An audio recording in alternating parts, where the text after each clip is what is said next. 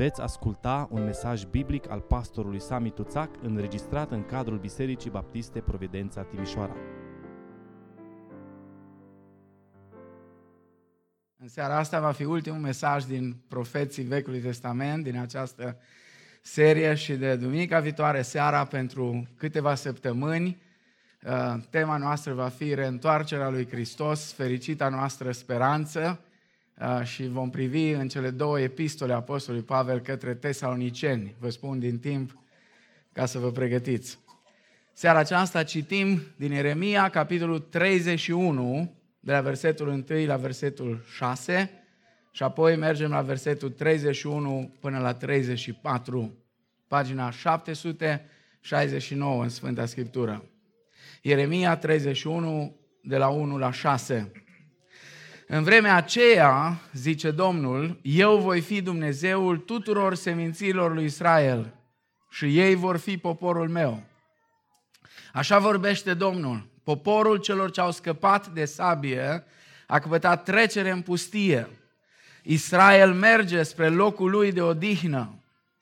Domnul mi se arată de departe. Te iubesc cu o iubire veșnică. De aceea îți păstrez bunătatea mea.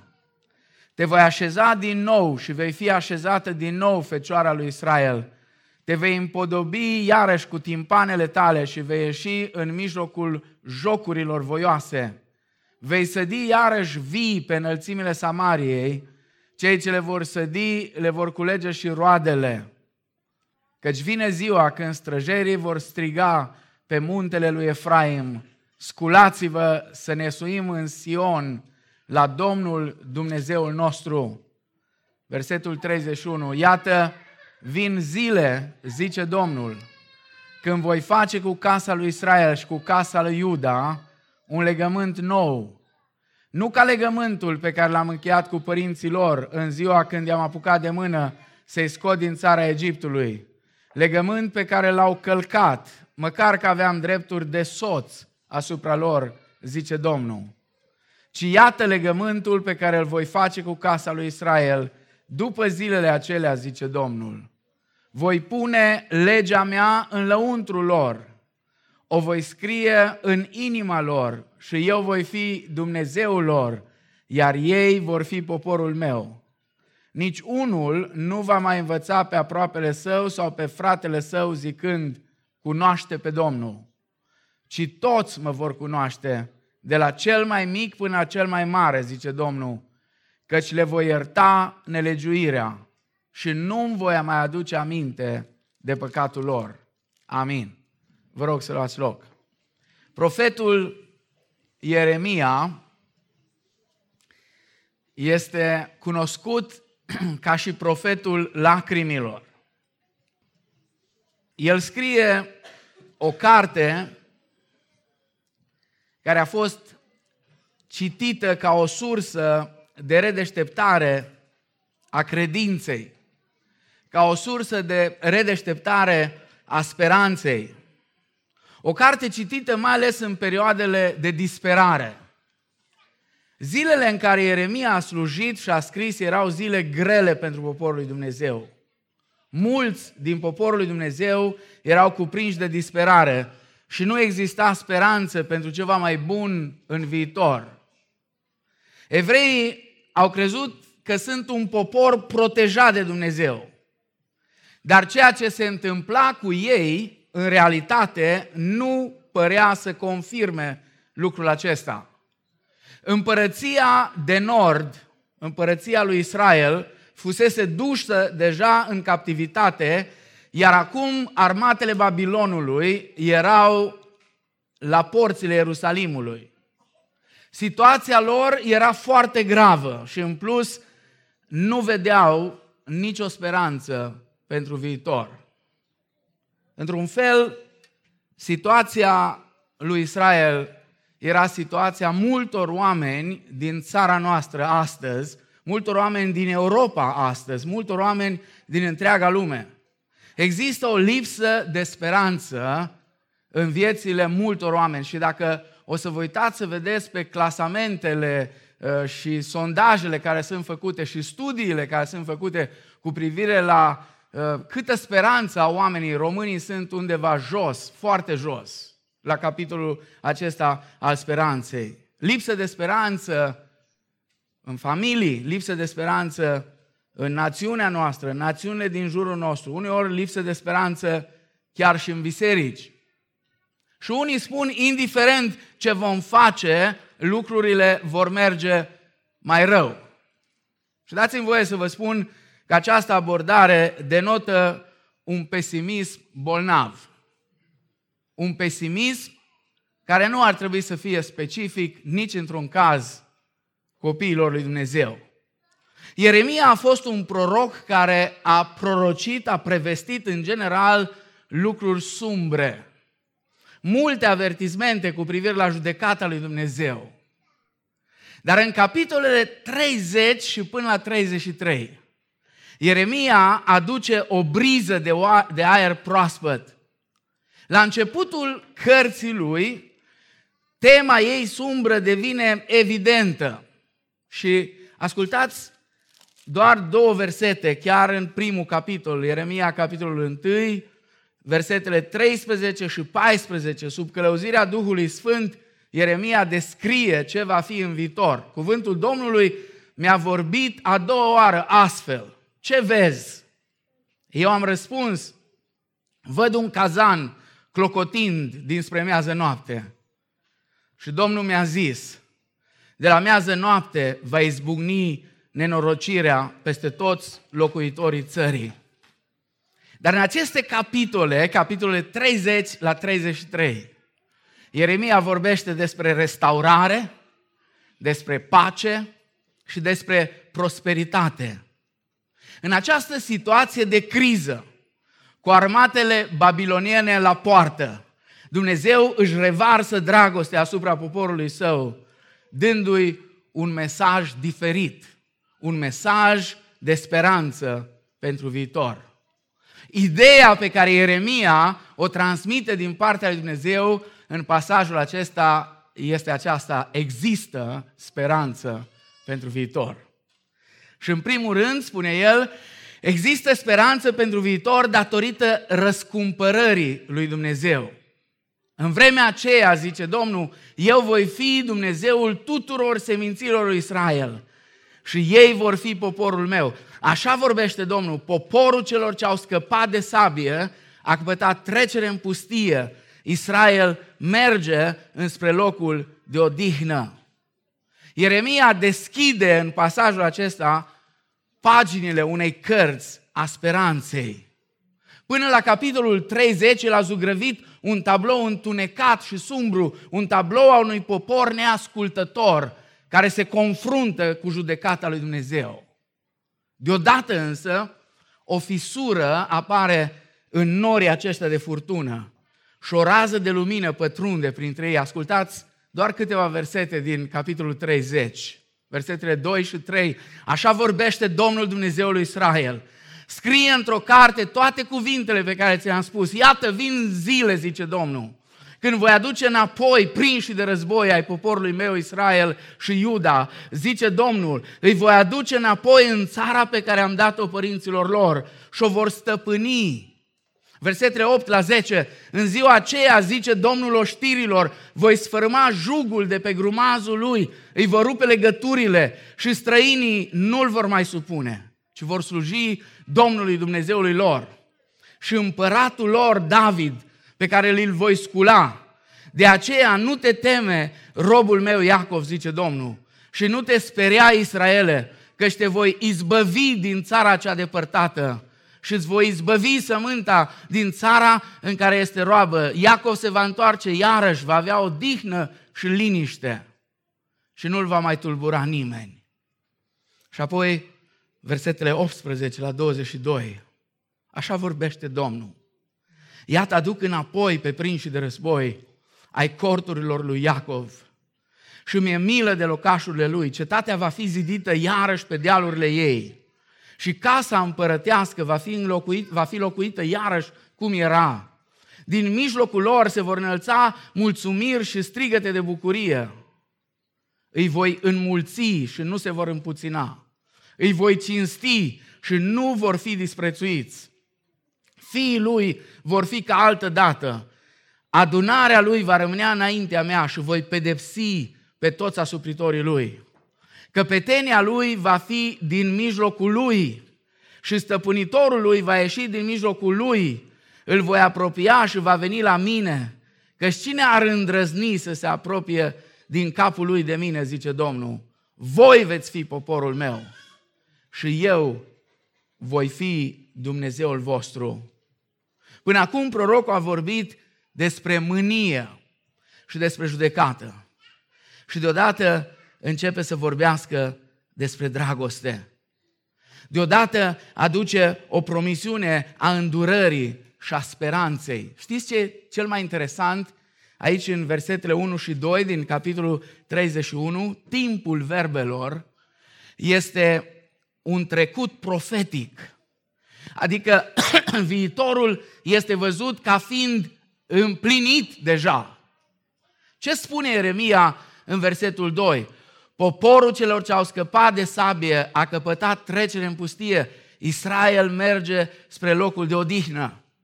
Prin harul său Dumnezeu l-a răscumpărat pe Israel din Egipt. Prin harul său l-a purtat pe Israel prin pustie până în Canaan, la locul de odihnă. Ce este extraordinar, Dumnezeu va face din nou lucrul acesta. Îi va răscumpăra din nou din exilul în care urmau să meargă. Observați, nici măcar n-au plecat în exil. Armatele babiloniene încă nu cuceriseră Ierusalimul. Erau abia la porțile Ierusalimului. Și Dumnezeu spune, așa cum v-am adus înapoi din pustie, așa cum v-am scos din Egipt, exact în felul acesta vă voi aduce înapoi. Nu-i fantastic? Nu e un tată bun? Nu e un Dumnezeu bun? Adică spune, printre alte, Dumnezeu, vă disciplinez pentru lipsa voastră de credincioșie, dar pentru că vă iubesc, vă aduc înapoi. Nu am să vă lepăd niciodată pentru totdeauna. Mărturia istoriei a modului cum Dumnezeu a lucrat în trecut în poporul lui Dumnezeu este și pentru noi, cei de astăzi, un motiv de speranță. Dacă Dumnezeu a intervenit atunci, El intervine și astăzi și în viitor. El este același, da, noi suntem schimbători și adesea nu suntem după voia Lui și nu suntem ascultători, dar El este același. Binecuvântat să-i fie numele. Amin? De aceea există speranță pentru viitor. Există speranță pentru viitor, în al doilea rând, datorită dragostei lui Dumnezeu. Și acum, în versetul 3, sunt unele dintre cele mai frumoase cuvinte care pot fi găsite în tot Vechiul Testament. Domnul mi se arată de departe. Te iubesc cu o iubire veșnică. De aceea îți păstrez bunătatea mea. Această declarație copleșitoare de afecțiune ne duce cu gândul la căsătoria nefericită a unui alt profet. Profetul Osea. Osea a trăit cu 100 de ani înainte de Eremia.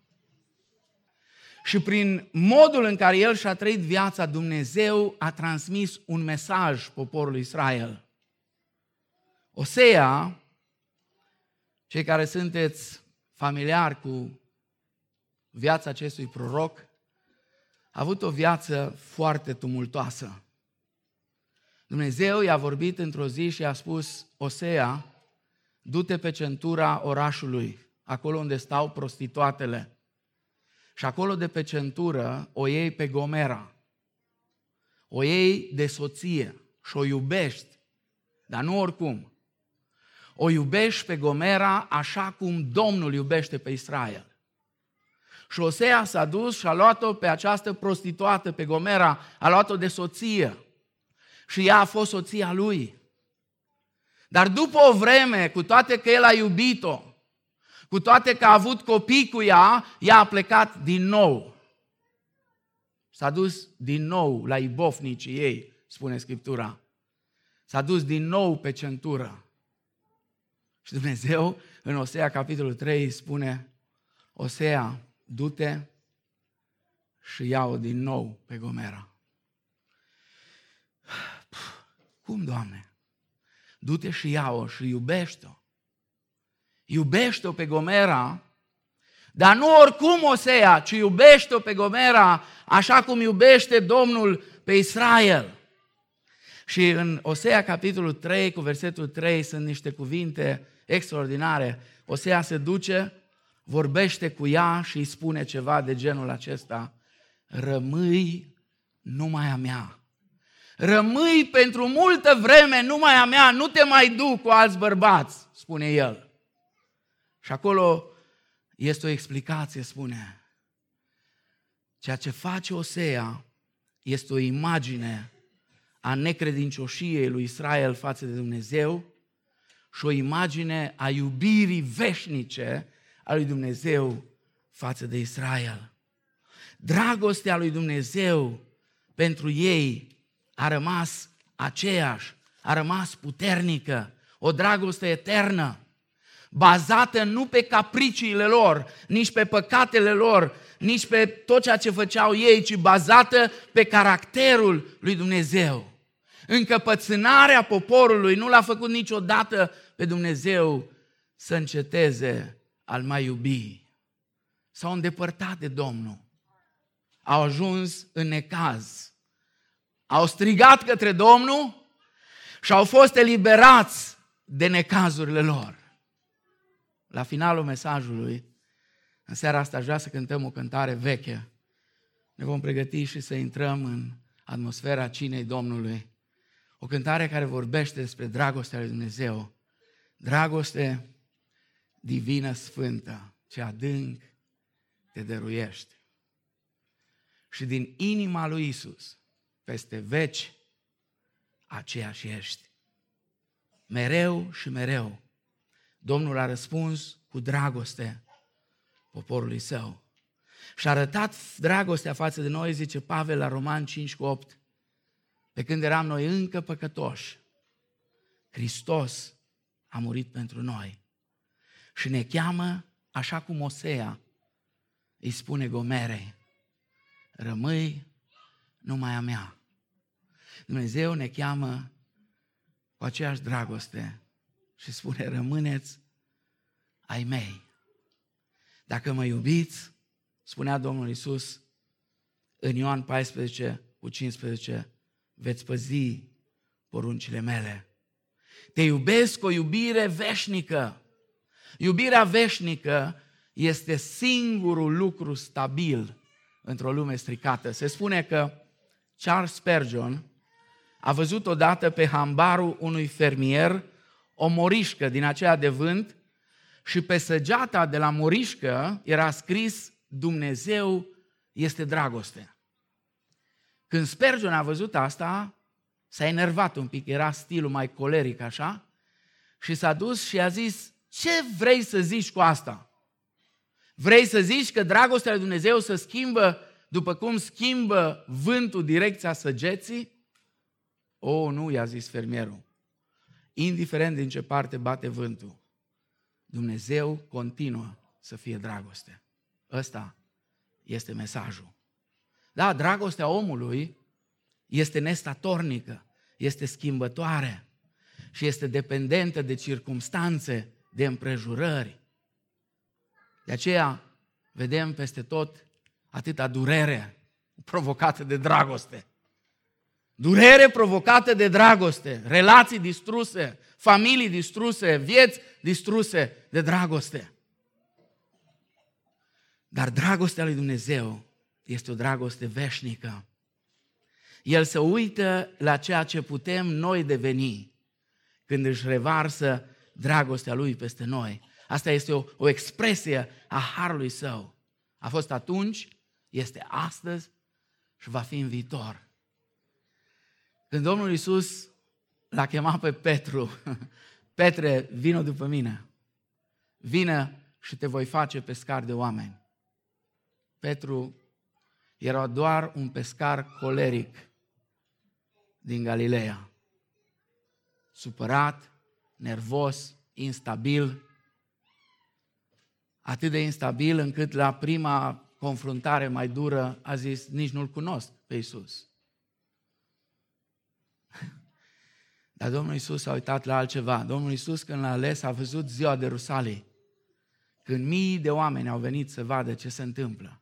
Și dintre toți, 120 câți erau acolo în camera de sus, peste care coborâse Duhul Sfânt al lui Dumnezeu, dintre toți s-a ridicat Petru. Dintre toți, Petru a fost cel care a spus, pe Iisus din Nazaret pe care voi l-ați răstignit, pe El îl vestim, în nimeni altul nu este mântuire, că nu este sub cer niciun alt nume dat oamenilor care să fie mântuit. Când Dumnezeu ne-a ales, nu s-a uitat la ce putem noi oferi acum, ci s-a uitat la ce putem deveni. Pentru că așa lucrează Dumnezeu în dragostea Lui față de noi.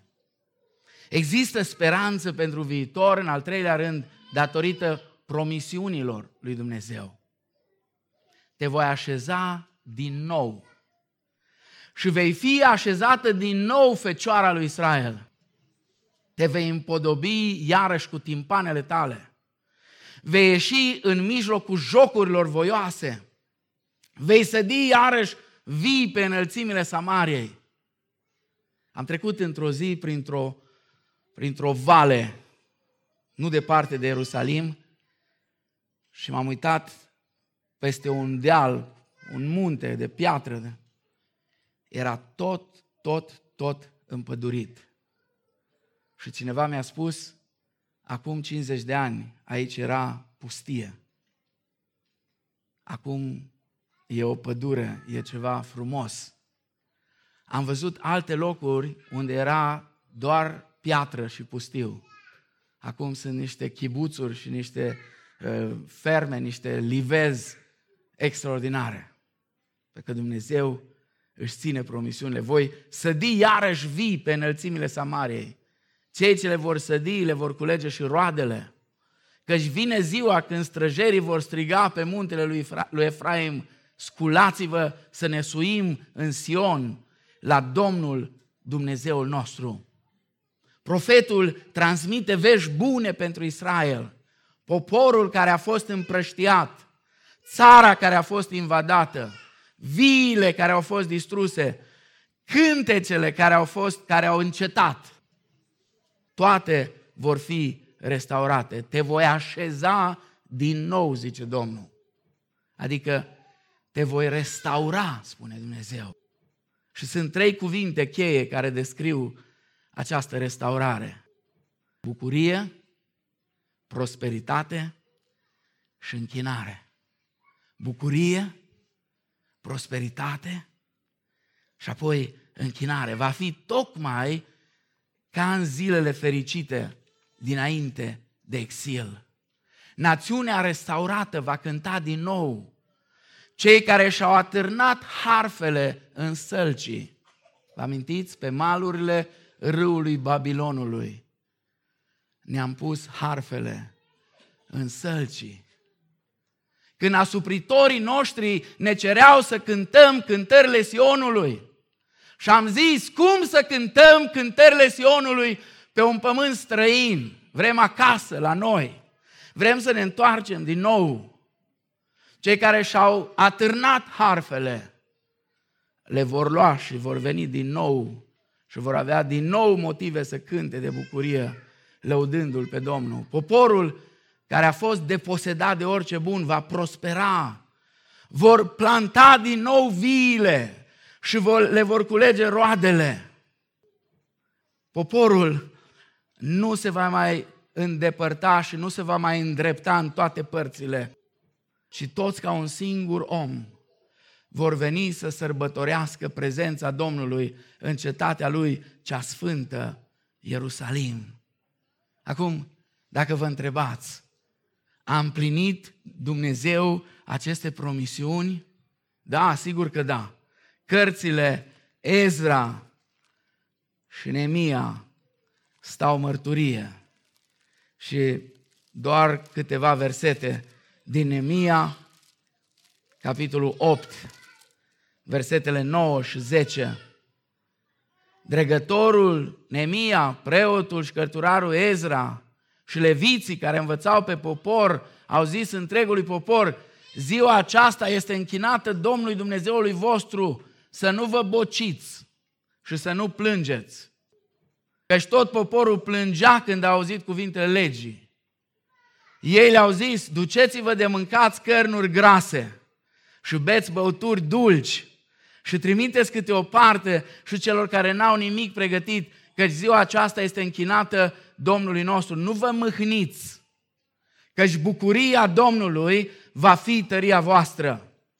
Toată adunarea celor ce se întorseseră din robie, versetul 17, a făcut corturi și au locuit în aceste corturi. Din vremea lui Iosua, fiului Nun, până în ziua aceasta, nu mai făcuseră copiii lui Israel așa ceva. Și a fost foarte mare veselie. Au citit în cartea legii lui Dumnezeu în fiecare zi, din cea din tâi zi până la cea din urmă. Au prăznuit sărbătoarea șapte zile și a fost o adunare de sărbătoare în ziua opta, cum este poruncit. Tot ceea ce Dumnezeu a promis s-a împlinit. Mai mult, în ziua cinzecimii, în ziua cinzecimii, avem împlinirea spirituală a acestei profeții. Iar împlinirea finală urmează să vină atunci când împărăția lui Dumnezeu se va manifesta de plin. La arătarea, sau cum spune Pavel, la parusia, parusia Domnului nostru Isus Hristos, arătarea lui de plină. Ce învățăm de aici? Promisiunile lui Dumnezeu și împlinirea lor sunt un nou motiv de speranță pentru noi. Se spune că după ce Ierusalimul a fost distrus de către armatele lui Titus în anul 70, doi rabini evrei se plimbau printre ruine. Amândoi păreau afectați de priveliștea tristă. Numai că în timp ce unul plângea, celălalt zâmbea.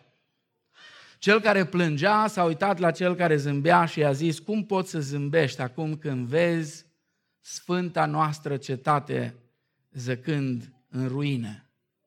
Dar tu de ce plângi?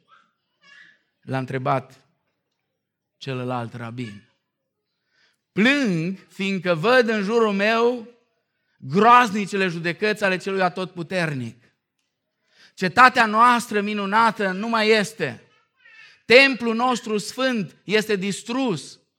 Poporul nostru împrăștiat.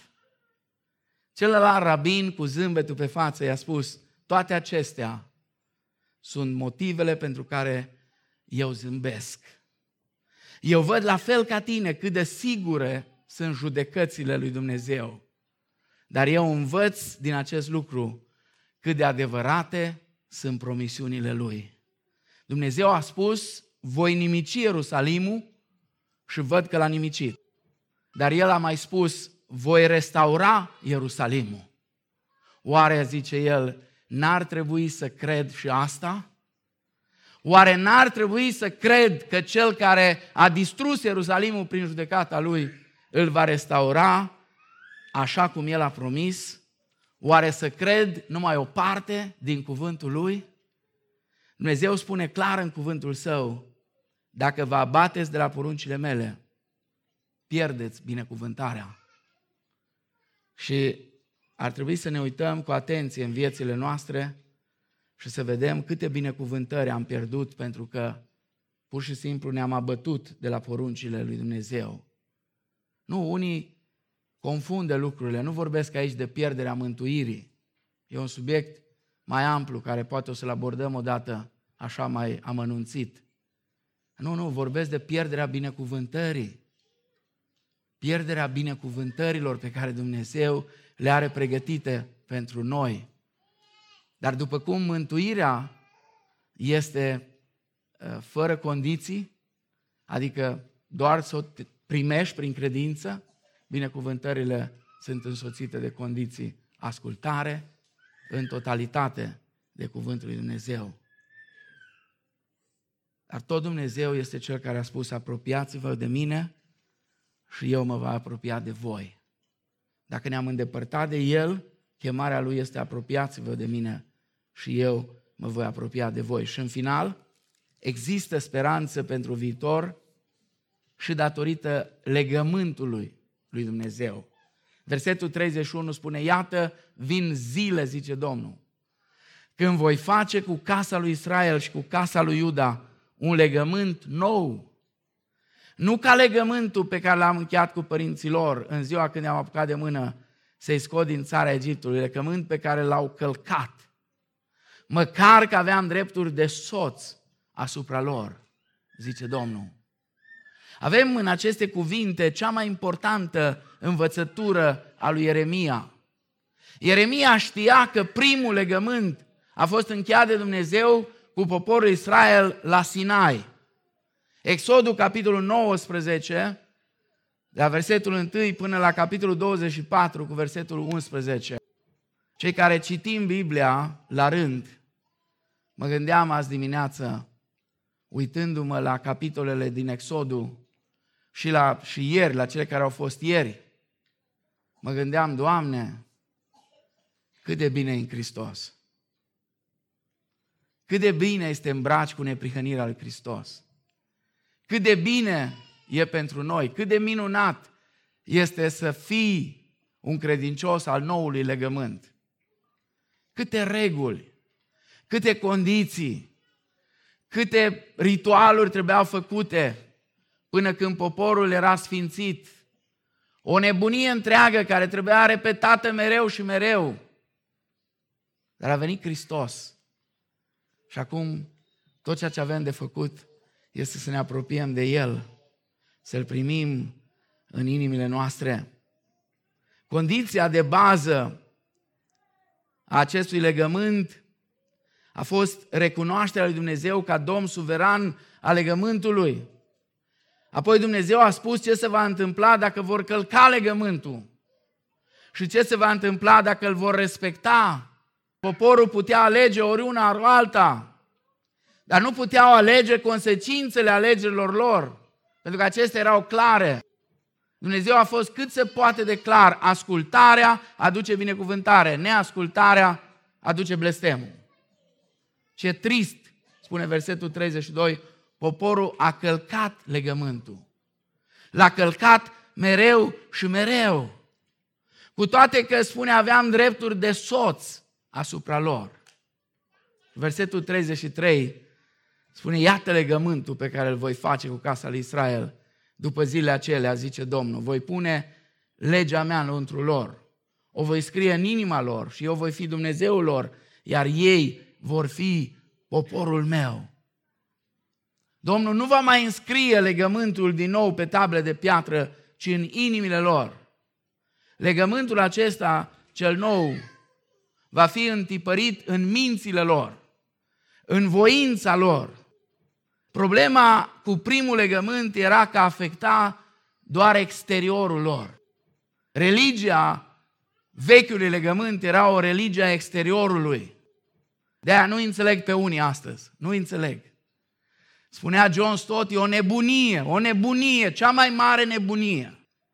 Cea mai mare nebunie să fii un credincios al noului legământ și să vrei să trăiești după regulile și legile din vechiul legământ. Mai mare nebunie de atât nu se poate. Pentru că vechiul legământ a afectat doar exteriorul. Acum Dumnezeu se ocupă de interior, spune voi scrie. Voi scrie. E, e aici o, o, o acțiune cor, concretă. Eu voi fi Dumnezeul lor, ei vor fi poporul meu. Legământul acesta vorbește despre o relație personală cu Dumnezeu. Niciunul nu va mai învăța pe aproapele său sau pe fratele său zicând, cunoaște pe Domnul, ci toți mă vor cunoaște, de la cel mai mic până la cel mai mare, căci le voi ierta nelegiuirile și nu îmi voi mai aduce aminte de păcatele lor. O relație personală cu Dumnezeu. Toți mă vor cunoaște. Și acest nou legământ a fost făcut posibil prin jertfa Domnului Isus, prin moartea și prin învierea Lui. Atunci, în noaptea aceea, când Domnul Isus a luat paharul acela și a spus, acest pahar este legământul cel nou în sângele meu. Acolo în camera de sus, în timp ce ei sărbătoreau Paștele vechiului legământ, Hristos a împlinit sub ochii lor nou legământ. Și a venit și a spus, acesta este sângele meu care se varsă pentru voi. Și luând pâine a spus, acesta este trupul meu care se dă pentru voi. E fantastic să fii părtaș a ceea ce înseamnă intrarea cu Dumnezeu în relație în acest nou legământ. De voi să te întreb în seara asta, ai intrat în legământul acesta? Ai intrat, ești parte din legământul acesta? Ai avut în viața ta o zi când l-ai primit pe Hristos ca Domn și Mântuitor în inima ta? Ți-ai predat Lui viața ta? Te-ai pus la dispoziția Lui? Ai încheiat legământ în botez cu El? Dacă da, ești parte din acest nou legământ.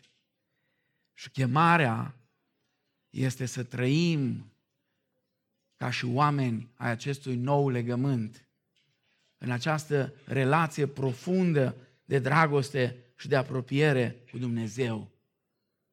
Dar dacă n-ai intrat încă în legământul acesta, grăbește-te de intră.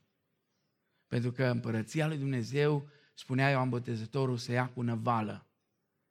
În împărăția lui Dumnezeu trebuie să vii, să vii cât mai repede. Prin acest nou legământ, Dumnezeu a stabilit o nouă relație cu oamenii prin Domnul Isus Hristos. Și asta este un motiv de speranță în plus. Istoria răscumpărării e un motiv de speranță în plus pentru noi. Dragostea eternă a lui Dumnezeu este cea care ne umple inimile de încredere și speranță. Promisiunile lui minunate sunt cele care ne fac să nu renunțăm, să mergem mai departe. Să nu ne uităm doar la ceea ce se distruge în jurul nostru. Să nu fim carabinul acela care să vedem doar zidurile dărâmate, să vedem doar sfântul locaș care era pustit. Să nu fim creștini din aceea cu o abordare pesimistă, lipsită de speranță. Creștinul trebuie să fie un optimist realist.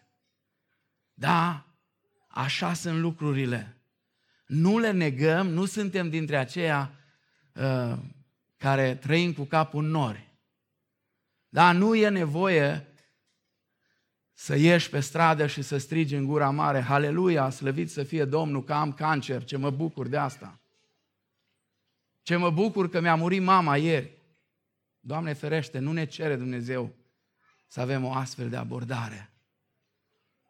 Dar chiar dacă unele lucruri se întâmplă și poate uneori avem motive să fim dărâmați pentru ceea ce se întâmplă în jurul nostru, avem mai multe motive de speranță. Pentru că același Dumnezeu care a spus că lucrurile astea se vor întâmpla, a spus că și celelalte se vor întâmpla. Adică și restaurarea, și refacerea poporului său, și zilele acelea extraordinare, când poporul se va bucura, va prospera și se va închina înaintea Domnului, și acelea au fost promise de Domnul. Și El se ține de cuvânt. Pentru că El întotdeauna ne oferă speranță nu numai pentru acum, ci și pentru viitor. Amin.